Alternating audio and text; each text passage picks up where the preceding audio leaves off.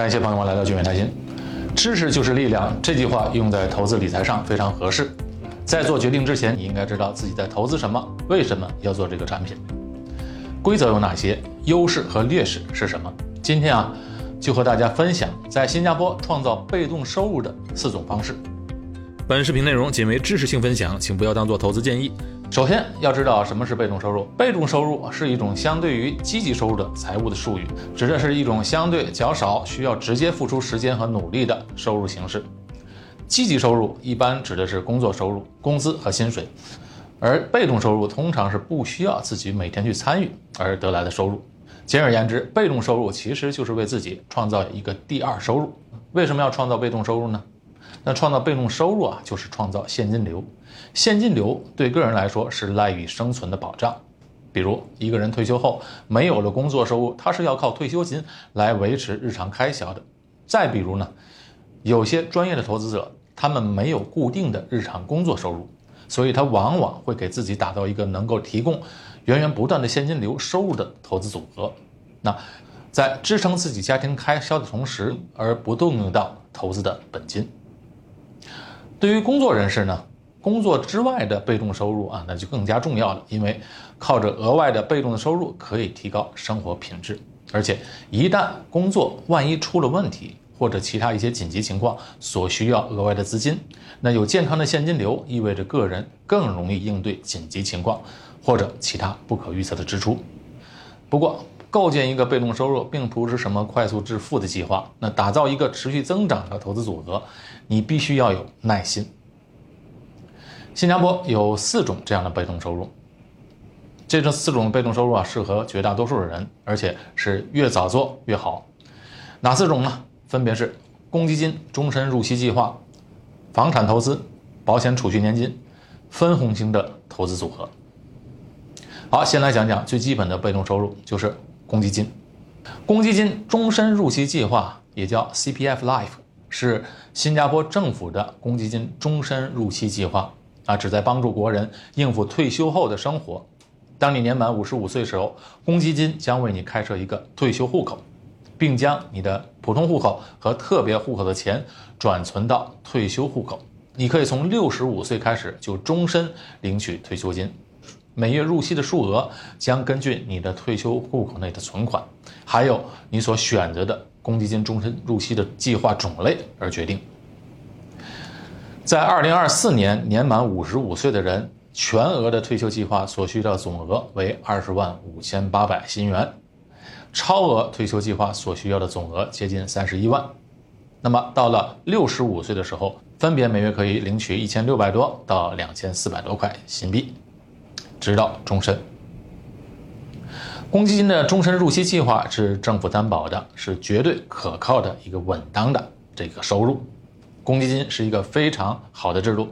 如果您是新加坡公民或者 PR，首先在建立其他被动收入方式之前，第一步一定要先把公积金账户里面的资金积累的越多越好。当然，公积金并不是完美的，它有一些缺点，就是第一，公积金的退休计划要在六十五岁的时候才能用到，锁定的时间是非常长的，这之前都是不能动用的。第二点呢，是公积金的入息计划只能解决最基本的生活开销，对于要求更高品质的退休生活的人们是不足够的。好，第二个建立被动收入的方式就是房产啊，我指的是投资房，不是自住的，是投资出去赚租金的这样的房产。新加坡人是热衷于买房投资的，因为普遍上来说啊，在新加坡买的第一套房子，如果是政府组屋的话，都相对不会太贵。新加坡的组屋制度让人们都可以以相对较低的价格拥有房产，这样一解决了住房的难题，不会被高额的房价压得喘不过气；第二，人们也可以存下来更多的资金。在新加坡买了祖屋，过些年之后再买一套公寓，哎，是一个很普遍的一种理财方式。有了两套房产，到时无论是把祖屋还是公寓租出去，都能够获得一笔租金收入。而且呢，还能享受房产增值带来的收益。新加坡地方小，土地资源稀缺，长期来看啊，房产投资是可以保值增值的。租金的收入呢，也是一个不错的被动收入方式。当然，买房出租也有不好的一面，就是投资的金额要求哎比较高，房产嘛都比较贵，而且啊费用比较多，像印花税、额外的印花税、中介费、啊装修费、租金收入呢，还要计入到个人所得税要交税的，这些成本啊要考虑在内。再有啊，也要提醒大家，房产市场也是有周期的，买入房产的时间点是非常重要的。简单来说，就是不能买贵了。因为虽然这两年这个房产市场大涨，但之前买贵的人们到现在还没有回本的，也是大有人在的。好，第三个被动收入方式就是保险公司的储蓄年金。储蓄年金计划，这是由保险公司推出的，它呢包括了一些保证的回报，提供保障。而且呢，还有额外的非保证的收益，所以您可以选择一次性交保费，或者是定期缴纳，然后在达到一定年龄时候，甚至最早呢，从第二年开始就可以领取这个年金的回报。保险储蓄年金是非常灵活的，所以啊，你可以按照自己的需求来定制这些产品。对于绝对不想要风险，只想要一个稳定的收益的人们，还是挺适合的。本质上啊，其实就是投保人您把资金交给了保险公司，由保险公司去投资管理，并且给我们收益的产品。通常年金类的产品，大部分资金是投资在债券，风险低，收益适中，而且呢有新币和美金的，呃两个货币的选择。对于新加坡本地的居民嘛，大多数人们都喜欢新币的产品。那对于海外来新加坡投资保单的人士呢，多数人们会喜欢美金的产品。保险公司的储蓄年金的优势是低风险、有保证的收益，缺点呢是流动性较差，因为储蓄年金的期限都很长，提早退保的话收益是不高的。好，我们现在就说最后一种被动收入方式，就是分红型的投资组合。首先，我们要了解什么是分红。分红就是当一间公司啊选择与股东分享他在生意上所获得的盈利，哎，这就是分红。比如说，在新加坡买个银行股，他每年给我们一个分红，哎，就是他把收益分给我们一部分。至于说分红的比例、金额、方式和时间，则是由这个公司的董事会来决定。有的时候啊，即使公司没有获得盈利，他们也会支付分红。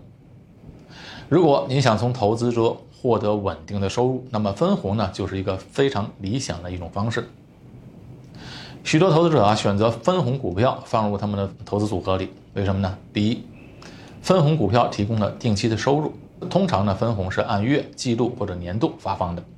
第二呢，分红股票人们感觉比较稳定踏实，因为很多公司在盈利和分红方面都有这个良好的记录。一般上，股价会因为各种因素而波动，比如说公司出了问题，有关整个行业的好新闻或者坏新闻都会影响到。或者是整体经济体的前景等等都会影响到，所以呢，很多投资者希望我不仅能获得投资增值的收益，而且也能获得稳定的这个现金流，感觉上心里踏实一些。举个例子，如果我们买分红型的股票，假如这些股票每年有百分之四到五的分红，而且呢未来还可能增长，那我们持有股票十多年之后，这期间把分红的收益继续放进去再投入，那么这个回报要比债券。要好得多，而且啊，这种投资方式不仅能抗击通货膨胀，还能应对市场的波动。当然，我们无论投资什么，最要紧的就是安全第一。有些分红型的股票收益率看起来很好，但是它的基本面却不健康，所以这时候你要格外小心了，因为你可能赚了分红，却因为股票大幅下跌而受损。所以呢，建立一个投资组合。不要把这钱放在单只股票上，因为单只股票的风险太高了。建立一个股票和债券，外加上房地产信托基金的多样化的一个投资组合，对于大多数人们都是比较合适的。那对于日常生活需要收入的投资人，每月收到的分红当做生活消费的现金流。如果不需要现金流，则可以将分红再投入，继续去投资啊，预计的一举两得。这个复利啊，会使你的投资组合。快速的增长，谋划和建立一个适合自己的投资组合，还不是一朝一夕的事情，需要时间和耐心。但凡事预则立，不预则废。只要你去计划、行动，从现在开始慢慢积累，你只要有耐心去做，掌握好对的方式，在不远的将来，你可能就有一个能为你下金蛋的老母鸡了。想要进一步了解，请随时联系我，WhatsApp 九六五六零零幺四，微信号汉语拼音唐安新横杠二。好，这期节目到此结束，我是高景瑜，在新加坡，我们下期节目再见。